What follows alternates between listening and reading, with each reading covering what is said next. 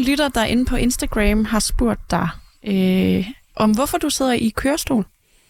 Det gør jeg, fordi at øh, jeg har den her sygdom, medfødt knogleskørhed, øh, eller osteogenesis imperfecta, som den hedder helt rigtigt. Øh, og det er sådan en, jeg har fået det, jeg er den eneste i min familie, der har det. Øh, egentlig så er det en spontan mutation, der er sket, og det, er sådan, det lyder frygtelig kedeligt. Men egentlig så plejer jeg at sige, at det var øh, nogle af mine fars gener og nogle af mine mors gener, der mødte, holdt en, mødtes og holdt en fest, der måske ikke skulle være blevet holdt. Fordi det kan folk lidt sætte sig ind i, hvad det betyder. Øh, men, men som sagt, jeg er den eneste i min familie, der har været så uheldig eller heldig at få osteogenesis imperfecta. Men der er en vis øh, chance, sandsynlighed, risiko for, at mine børn vil få det. Hvad betyder det at have OI, som, som du også... kalder det i daglig tale? Ja, jamen det betyder øh, jo egentlig mest, fordi det betyder direkte oversat fra latin, ufuldstændig knogledannelse. Ja. Øh, så det betyder jo, at jeg har brækket noget rigtig mange gange. Øh, 57 officielt øh, indtil videre. Øh, så jeg har jo været virkelig meget på sygehus i min barndom og skoletid og alt sådan noget med undersøgelser og operationer og forskningsprojekter og øh, kontrolbesøg og genoptræning og alt sådan noget. Øhm, så ja, så det er jo egentlig det, der betyder mest, kan man sige. Så min sygdom, så den gør jo så også, at fordi det er en bindevævssygdom, at så, øh, så påvirker den også øh, bindevævet i muskler og led og tænder og øjne og, og sådan. Så der er mange ting, der kan være påvirket, men det, der er mest, det er, det er i forhold til mine knogler. Hvad betyder det så i dit liv i dag? Mm-hmm. Øh, det betyder mest noget, når jeg brækker noget, kan man sige. Øh, så bliver jeg sådan lidt, lige sådan lidt skakmat i en periode. Øh, og det er nederen, men det er jo bare vendet mig til, at sådan er mit liv. Øh, så det er jo der, hvor det betyder mest egentlig. Øh, så er der jo selvfølgelig noget, så er der nogle ting, som jeg jo selvfølgelig skal være opmærksom på, at jeg skal ofte lige til tjek på sygehuset, eller der er nogle ting, jeg skal måske holde mig fra at gøre. Øh, det er dumt at prøve at forsøge at køre ned ad trapper i kørestolen. Det skal der være med. Men egentlig så der kan alt jo lade sig gøre, hvis man vil det nok. Øh, så er det godt være, at det er lidt mere bøvlet og omstændigt, men alt kan lade sig gøre. Det synes jeg var et øh, uddybet øh, svar til, hvorfor du sidder i kørestol, øh, ja. som lytteren spurgte dig om. Der er også en, der spørger om, hvad er dine hobbyer? Øh, jamen altså, nu har vi lige hørt Tessa med Blæstegnen, og det er jo også fordi, at Tessa er fra Vestegnen, og jeg er kæmpe Brøndby-fan. Øh, jeg er jo kæmpe... Jamen, jeg interesserer mig rigtig meget for sport, men også især fodbold. Øh, så kan jeg rigtig godt lide historie også. Øh, synes jeg er rigtig spændende. Politik. Øh, så det er jo det er sådan nogle af de ting, jeg synes, der er rigtig spændende. Og så er jeg selvfølgelig rigtig glad for at være sammen med min familie og mine venner og veninder, ligesom så mange andre også er. Det er sjovt, du siger det med, eller det er pudsigt, at du siger det med politik, fordi øh, der er faktisk en lytter, der spørger, øh, hvad du mener om handicappolitik, og jeg kan forestille mig, at det er en lytter, der måske har lyttet vores episode ja. øh, af Stigma, hvor du faktisk kommer lidt ind på politik, og også ja. fortæller om, at du har været ude øh, på en kørestolstur med en politiker mm. øh, fra, øh, fra Aarhus øh, Byrådet. Ja. Øh, så det kan være det i den forbindelse. Men der bliver simpelthen spurgt helt bredt øh, fra en lytter, hvad mener du om handicappolitik?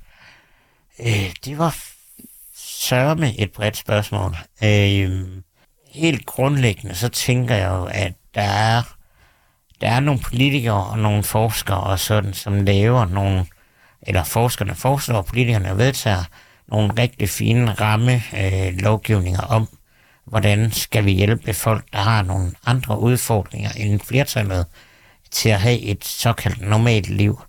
Øh, men om det så bliver reelt en, en forandring og en forbedring i deres liv, eller om det bare bliver sådan noget, hvor det er sådan, eller om det reelt bliver en hjælp, eller om det bliver sådan en formel hjælp. Altså nu har vi en handicapkonvention, og du må ikke diskriminere på grund af et handicap, og alle, der sidder i kørestolen eller har et handicap, skal leve et normalt liv og sådan noget.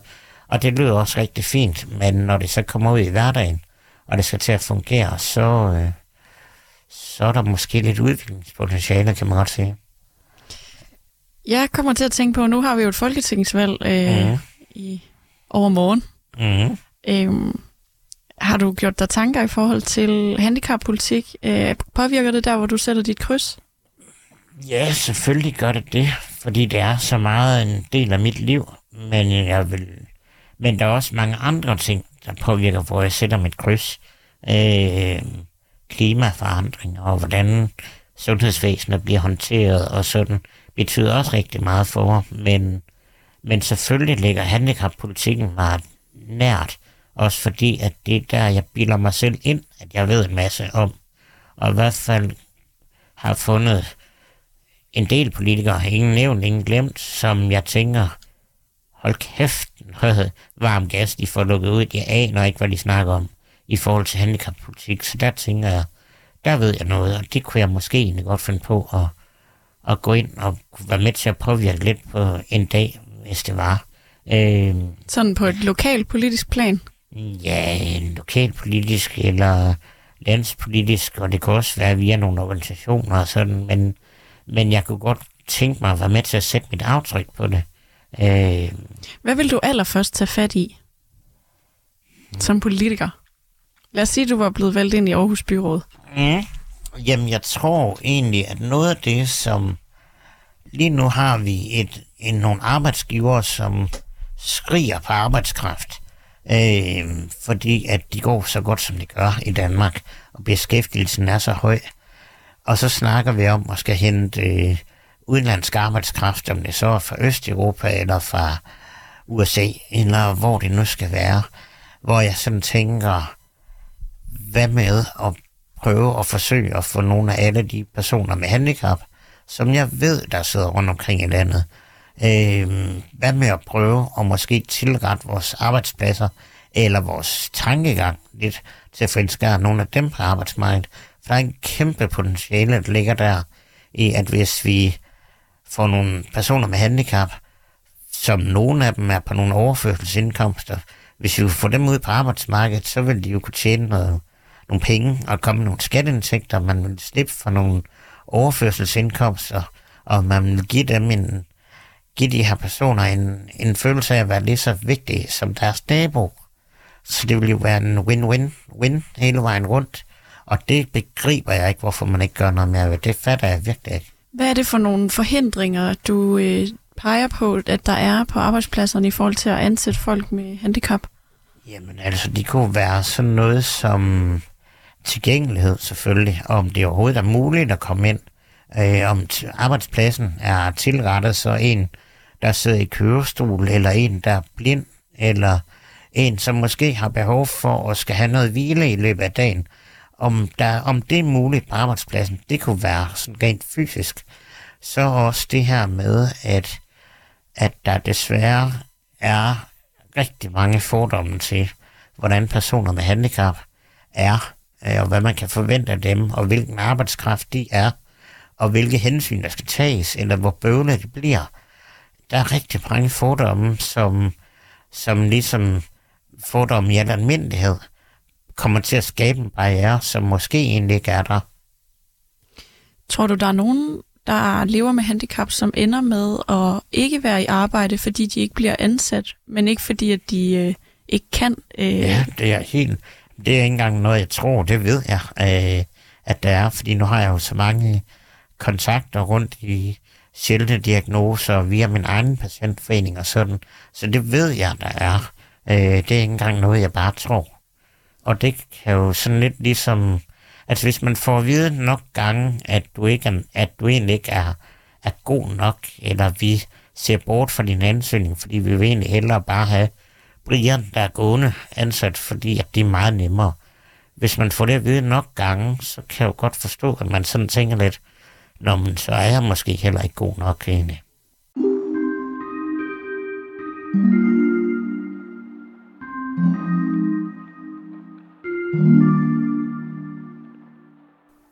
Rune, der er en lytter, der spørger dig om, hvordan det går med kærligheden. Det var jo noget, vi talte om, da du var med i, ja. i, i episoden af Stigma ja. for nogle uger siden, nogle måneder siden.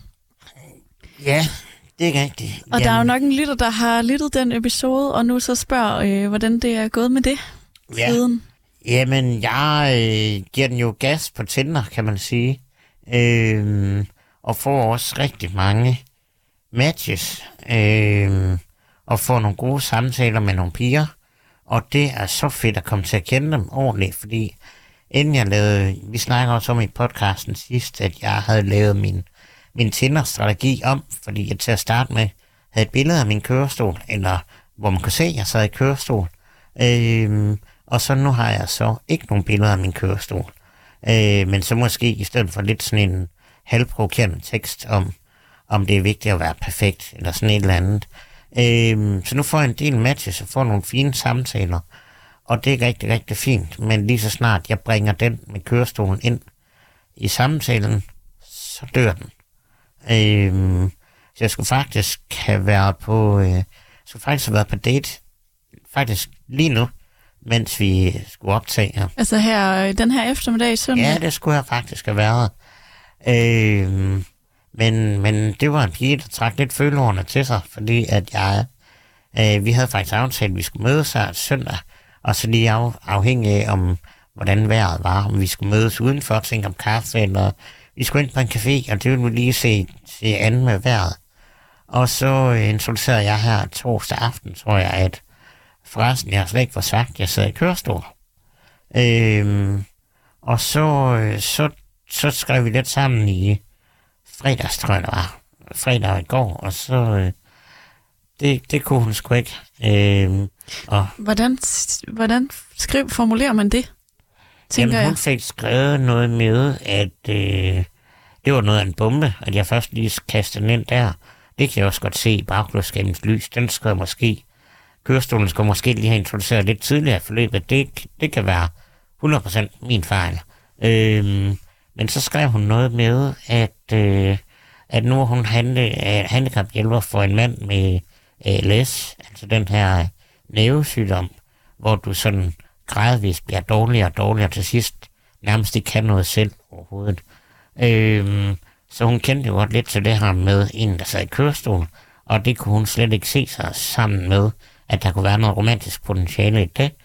Øh, så hun synes, det ville være spild af tid, hvis vi skulle mødes. Så står jeg der. Ja. Jamen, øh, god weekend til dig. Altså, jeg har ikke rigtig gøre så meget andet. Eller. Okay. Hvad, øh. altså, hvad går der igennem dig, når du læser sådan en besked? Jeg bliver da, jeg bliver da, jeg bliver da ked af det. Jeg synes, det er skidehammerende ærgerligt, fordi vi har haft en fantastisk snak op til Øh, så det gør mig da rigtig, rigtig ked af det. Men, men der er jo ikke så meget at gøre ved det. Altså, så er jeg op på hesten igen, og så er der jo, så kan jeg håbe, at der er en ny, der så har lyst til at få en snak med mig, og så måske er noget i en date. Øh, det er jo sådan, det er. Øh, Havde du gjort sådan på din Tinder, at man ikke kan se kørestolen? Ja. Altså, lige som den er nu, øh, nu har jeg lige ændret den i går aften, så der er et billede af mig, men hvor man kun kan se mit ansigt. Øh, før var der et billede af mit øje, og så en, et andet billede af en bil, der kører ud af en vej.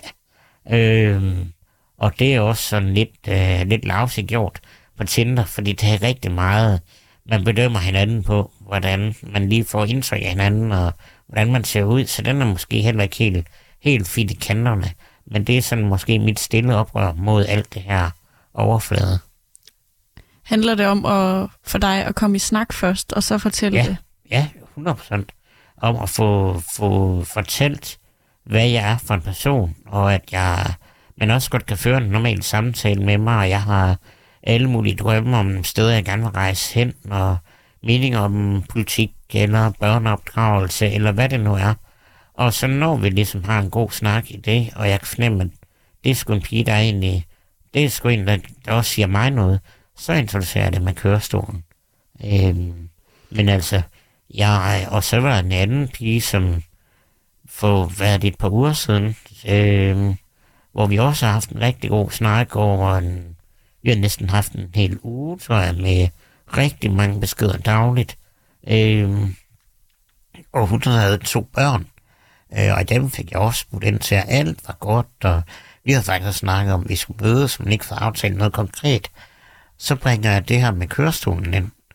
Øh, og så kunne jeg godt mærke, at der døde den lidt for hende, for der gik lidt noget, noget tid, inden hun så svarede mig.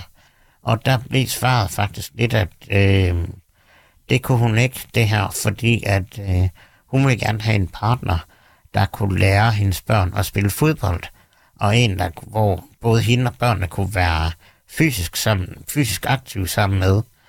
Og der skrev jeg så til hende, jamen du har tak for din ærlighed, og du har fuldstændig ret i, at jeg kan ikke lære dine børn at spille fodbold, og jeg kan heller ikke tage med dem op i legetårnet, men jeg kan lære dem rigtig mange andre ting.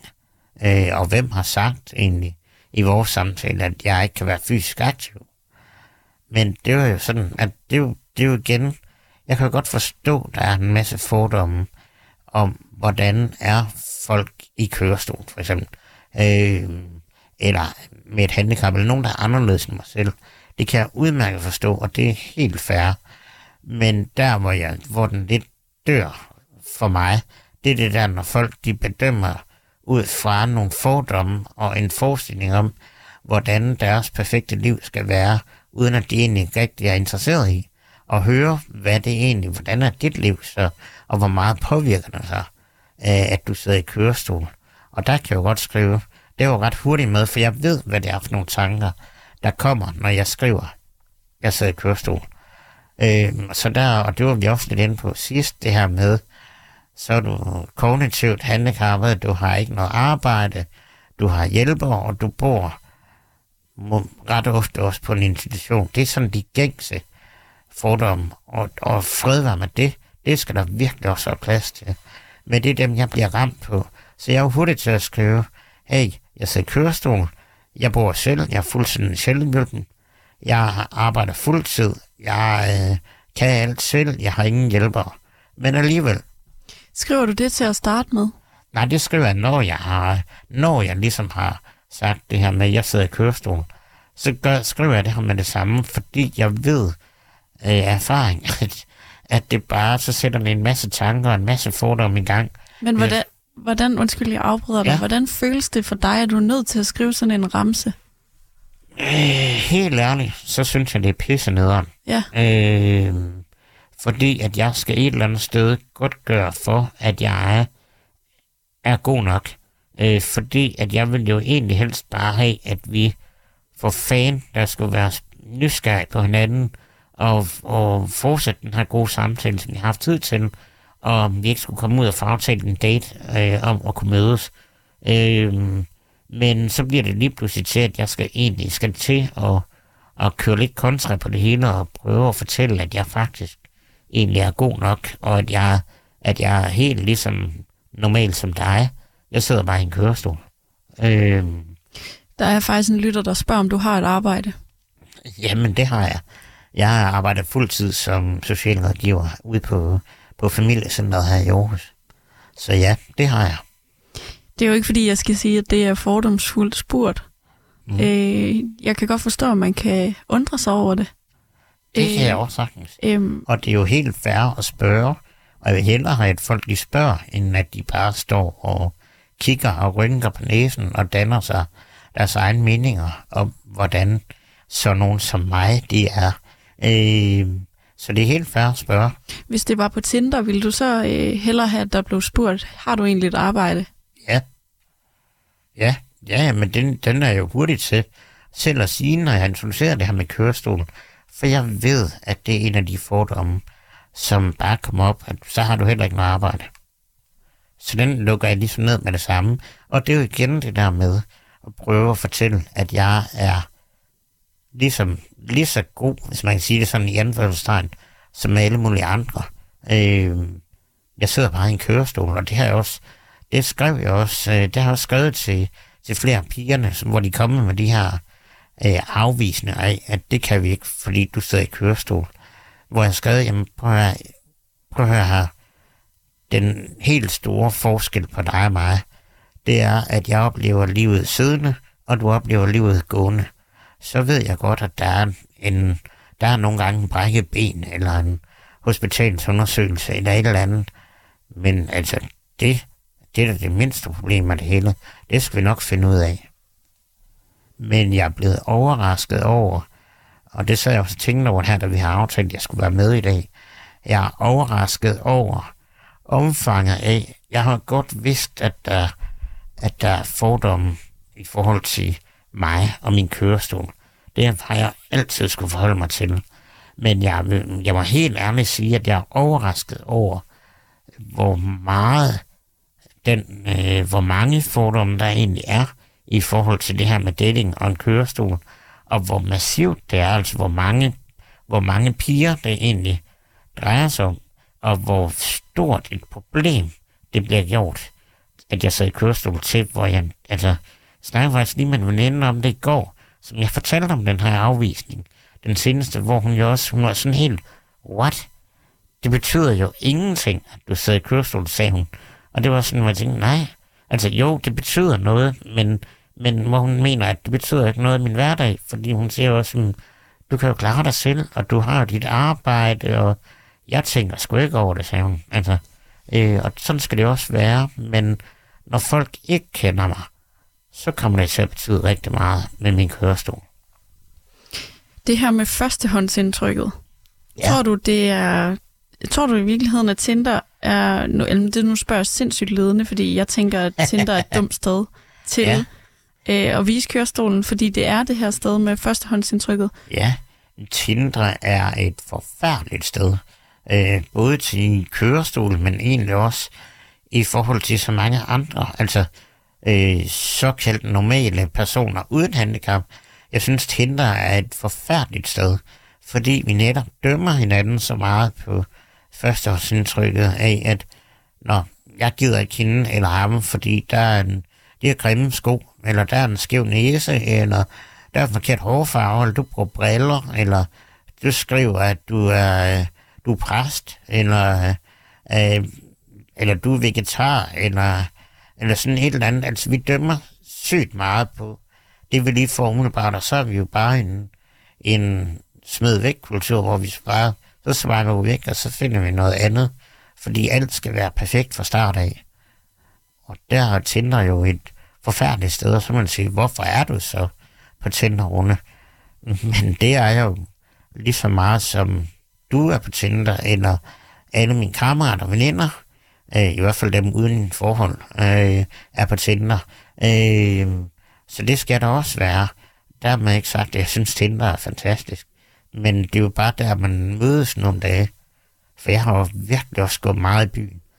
Men der er det jo bare sådan, så møder jeg bare, så er det jo Tinder live. Altså, så er det jo bare den der med, så er der jo rigtig mange, der kommer ind og siger, nej, hvor er det dygtigt, hvor er det bare flot, at du er her i dag. Hvor jeg sådan, ja, jamen det er jo ikke sådan, det er jo ikke nogen stor præstation. Øhm, og der har virkelig gået meget i byen også, og det er jo heller ikke fordi, at jeg bare hiver damer med hjem der, helt vildt. Og det er jo igen, fordi der er en masse fordomme. Jeg bliver set som ham den sjove og den søde ven, når vi er i byen. Men det er jo aldrig ham. Jeg bliver aldrig set som ham, der er kærestepotentialet.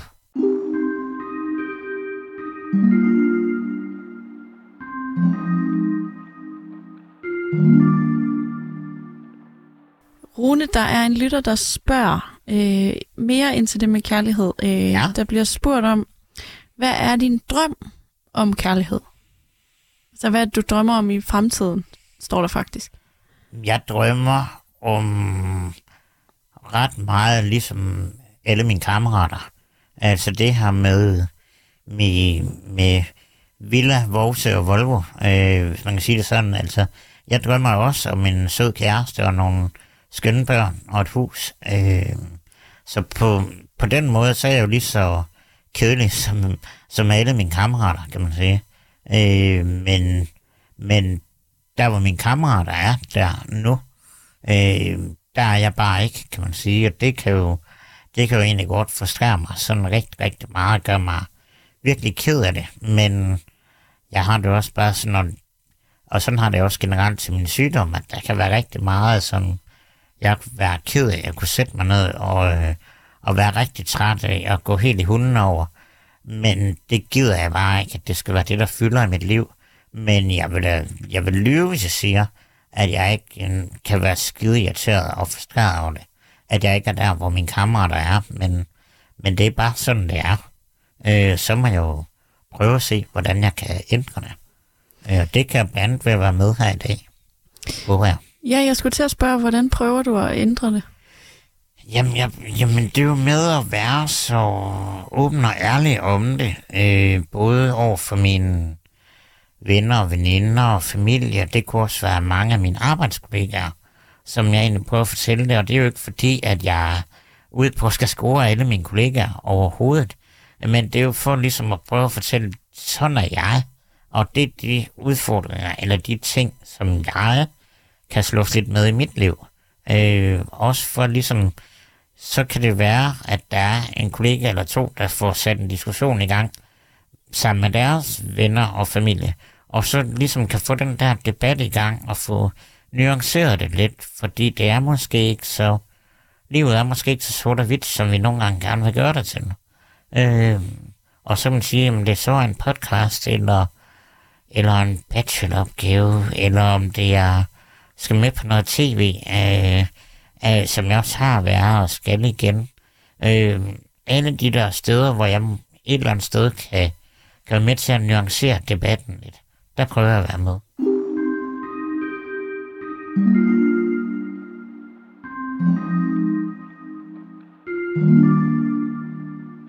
Jamen, jeg tror, at, øh, at der er mange, der tænker, at når du har en, når du sidder i kørestol, så er du lidt kørt ud på et tidsspor, så har du ikke de samme drømme, eller de samme ønsker, eller behov, øh, som en, der er gående. Så selvfølgelig har du heller ikke øh, en kæreste, eller lyst til at få en kæreste. Øh, ligesom du heller ikke har lyst til at have et arbejde, øh, eller lyst til at bo hjemme, eller bo selv. Øh, Altså nogle af alle de der fordomme, hvor jeg tænker sådan, at det er jo præcis lige så meget, øh, selvom du har et handicap, kan du godt have de samme ønsker og drømme for fremtiden som dine jævnaldrende. Så kan man bare sige, så måske så er de drømme og ønsker, så er de måske lidt anderledes end flertallet. Øh, men jeg tror, at de er der. Hvordan synes du, at din drømme er anderledes? Jeg tror, helt grundlæggende ønsker det samme som mine kammerater øh, med det her med hus og, og en familie og alt sådan noget, men jeg tror, øh, eller nej, jeg ved, at jeg har nogle andre værdier. Øh, der er nogle andre ting, som er vigtige for mig, øh, eller som jeg prioriterer højere. Og dermed ikke sagt, at mine, at mine kammerater og mine veninder, det er sådan nogle snopper, der kun tænker på et fint hus og hvor stor deres lønsæk er. Overhovedet ikke. Men der er bare sådan, når jeg koger det... Jeg har snakket med nogle, faktisk nogle kollegaer, der også er nogle gode veninder nu, øh, for nogle år siden om, hvad er det allervigtigste for mig. Øh, også når de kendte mig. Og der var vi også sådan, jamen, og hvor jeg sagde, jamen det vigtigste for mig er min selvstændighed. Øh, og det er jo noget, som du sikkert tager for givet, at du bare lige kan gå ned og handle ind, når du har lyst. Du mm. bare lige kan tage til koncert. Ja. Du bare lige kan hoppe på fly til USA, hvis du så for øvrigt har penge til billetten. Øhm, hvor man kan sige, at der er så mange gange i mit liv, hvor min selvstændighed har været begrænset i kortere eller længere perioder på grund af en operation, eller et brækket ben, eller en gipsarm, eller eller en fibersprænding i skulderen, eller et eller andet, hvor man kan sige, det er, det er fandme sur røv i de perioder. Men jeg ved jo godt, at det heldigvis kun midlertidigt. Det skal nok blive godt igen. Så er det jo bare, øh, så er det min, så er det min, øh, min kamp, hvis man kan sige det sådan, at få den periode, hvor jeg er begrænset til at være så kort som muligt, altså med at få trænet derhjemme, lave alle mulige øvelser, øh, komme tilbage til mit normale niveau. Så derfor betyder min selvstændighed så meget for mig. Og det er måske noget, som mange andre tager for givet. Øh, så det er en værdi, du øh, sætter allerhøjst? Ja, det er jo i hvert fald noget, som er så sindssygt vigtigt for mig, så, så om jeg så lige har det dyreste tøj og det pæneste tøj, eller hvor stor min lønsjek er, eller om jeg nu har en PlayStation 5 i stedet for en PlayStation 4, øh, som også kunne være fedt, øh, hvis der er nogen, der har en i overskud. Øh, så er det måske, så er det, når jeg koger den ind, så er min selvstændighed bare det, som jeg sætter aller, aller, aller højest i mit liv. Og det er jo også fordi, man kan sige, hvis ikke jeg har min selvstændighed, så kan jeg jo slet ikke deltage i hverdagslivet på samme måde, som du, øh, eller mine veninder, eller kammerater kan. Så man kan sige, den er, det er jo ligesom den, der danner grundlaget for hele mit liv. Så derfor er den vigtig. Hvor stor forskel er der på øh, de perioder, hvor du ikke er selvstændig, og sådan, sådan som du lever normalt? Øh, Lad os sige, at du har brækket et lårben. Jamen, så er der jo en periode, hvor jeg skal have, hvor jeg skal have hjælp til at komme øh, i seng, og op fra sengen, og komme hjælp til at komme på toilet, eller komme i bad, eller få mit tøj på, og skal have hjælp til transport øh, til og fra. Alt det er jeg normalt noget, som jeg selv kan, og som jeg faktisk også nogle gange glemmer, eller kommer til at tage for givet, at selvfølgelig kan jeg bare det her. Og så kan man sige, så lyder det sådan helt, øh, så lyder det helt skørt at sige, at det nogle gange, så er det meget godt for mig at lige brække noget, for det, det lyder sådan helt skørt. Men så lige få sådan et, et virkelighedstjek af, at jeg skal fandme huske at sætte pris på den her øh, selvstændighed, for det er ikke bare noget, jeg skal tage for givet. Men hvis jeg har haft en lang periode, hvor jeg ikke har brækket noget, så kommer jeg til at tænke mindre og mindre over det. Så er det også bare noget, jeg tager for givet, lidt ligesom du gør, eller det kan jeg komme til. Så er det, meget, så er det sgu nok meget sundt for min mentale habitus nogle gange at lige brække noget, og så tænke, åh, det, det er jo egentlig derfor, min selvstændighed er så sindssygt vigtig. Det kan godt være, at det bliver lidt hypotetisk, øh, det her spørgsmål. Ja. Men lad os nu sige, at du ikke havde haft OI. Mm. Tror du så, du havde været en anden person, end du er i dag? Det er faktisk sjovt, fordi at øh, ham Michael, som jeg så snakker om tidligere, min gode kammerat, øh, vi havde rigtig, rigtig, rigtig mange gange, hvor vi har siddet med et glas vin og siddet og filosoferet over livet, øh, og synes vi var rigtig kloge at høre på. Øh, men der kom vi til at så snakke om en dag, hvordan ville vores liv have været, hvis ikke vi havde OI.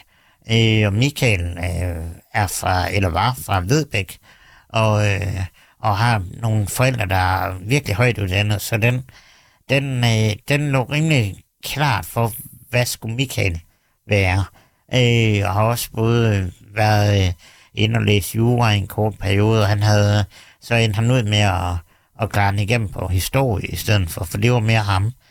Øh, og mine øh, min far, eller var politimand, min storebror politimand, og min mor er sygeplejerske. Øh, så jeg sagde til Michael, fordi vi kunne sige, vi vidste, vi kendte alt om hinanden, vidste alt om hinanden.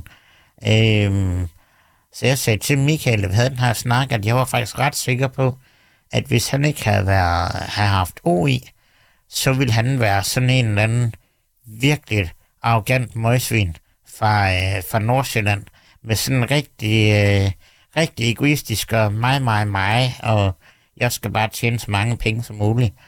Øh, og så grinte han af det, og så siger han, at jeg er sindssygt sikker på, Rune, at hvis du ikke havde haft OI, så var du sådan en eller anden bøv af en politimand over for det mørke Midtjylland, der bare ville løbe rundt og slås og slå folk oven i hovedet med en politistav. Og så kunne vi grine lidt af det. Øh, og sådan er, at vi heldigvis endte vi ikke, hverken mig eller Michael. øh, så kan det godt være, at vi nogle gange havde lidt for store tanker om os selv. Men, øh, men i hvert fald så fik vi jo også, fordi at vi nu havde haft de udfordringer igennem vores barndom og vores opvækst, et andet, øh, et andet syn på livet og nogle andre værdier, og det fik vores familie også. Øh, så lige så meget som jeg der nogle gange har bandet min sygdom væk og synes, at det var pisse fucking uretfærdigt. Lige så meget har, det også, har jeg da også sat pris på den, fordi at det har da givet mig nogle, nogle perspektiver og nogle oplevelser og nogle værdier, som jeg ikke er sikker på, at jeg ville have haft, hvis ikke jeg havde OI.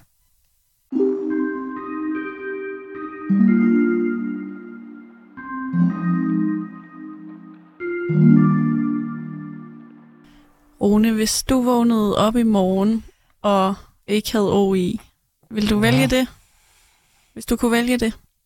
Mm, jeg, har haft, øh, jeg har haft snakken sammen med en, øh, en veninde, der har samme sygdom som mig, om, om, om vi hver især ville, hvis vi havde muligheden, om vi så ville vælge at ikke have OI, hvor hun sagde, at hun klart vælge fra, og så ligesom være normal. Og det kan, det kan jeg respektere 100%, og det kan hun have alle sine grunde til at sige. Jeg vil ikke vælge det. Øh, jeg vil, vil fortsætte med at være Rune, øh, som jeg er nu. Øh, fordi at jeg, jeg ved, hvad jeg står for, hvad jeg kan, og jeg, øh, jeg er et eller andet sted, øh, har fundet ro, men det er, hvis man kan sige det sådan, Øhm, og det har givet mig, nogle, mig og min, og min familie nogle perspektiver og nogle værdier i livet, som jeg ikke er sikker på, at vi ville have fået, hvis ikke, at jeg havde min sygdom, eller min, min OI, øh, medfødt knogleskørhed. Øh, så på den måde, så tror jeg faktisk ikke, eller så ved jeg, at så vil jeg ikke vælge at vågne op og være såkaldt normal. Hvis øh, det var en mulighed at prøve det i et år, vil du så sige ja tak? Jeg ved ikke, om det vil være for lang tid med et år, men jeg gad godt det der med at bare kunne, kunne komme ud og spille en fodboldkamp og prøve, hvordan det er. Øh, eller prøve at cykle på den helt altså, normale måde. Eller prøve at øh, kunne danse tæt med pigerne på den helt normale måde ude på, på dansegulvet. Det gad jeg godt, men om jeg har gadet i et år, det ved jeg sgu ikke. Øh, fordi så vil jeg da også glemme, hvordan man er skide god til at køre kørestol. Øh, men, men det kunne måske være sjovt at prøve, men, men så heller ikke for meget. En uges tid? Ja, ja. En uge, det ville være mere klar på. Faktisk så, øh, så bliver du lidt utryg ved tanken om ikke at skulle være dig selv. Ja, fordi... Så er det nu, rigtigt fornemmet? Ja, fordi jeg ved jo, jeg ved jo, hvad jeg kan nu, og det har jeg jo lært, og det har jeg brugt hele mit liv på at få indrettet, så min dagligdag passer. Så hvis jeg så lige pludselig skal til at arbejde ud fra at være i den samme ramme, men med nogle helt andre vilkår, så er der jo mange af tingene, som jeg skal til at lære helt forfra. Og det ved jeg faktisk, det, det er sgu også sådan lidt skræmmende. Altså, hvem ved, om jeg vil kunne finde ud af at spille en fodboldkamp, eller Hvem ved, om jeg ikke bare vil lave de der kæmpe styrt på den cykel? Altså, det ved jeg jo ikke selv. Det er der ingen, der ved. Altså, men jeg ved, hvad jeg kan nu.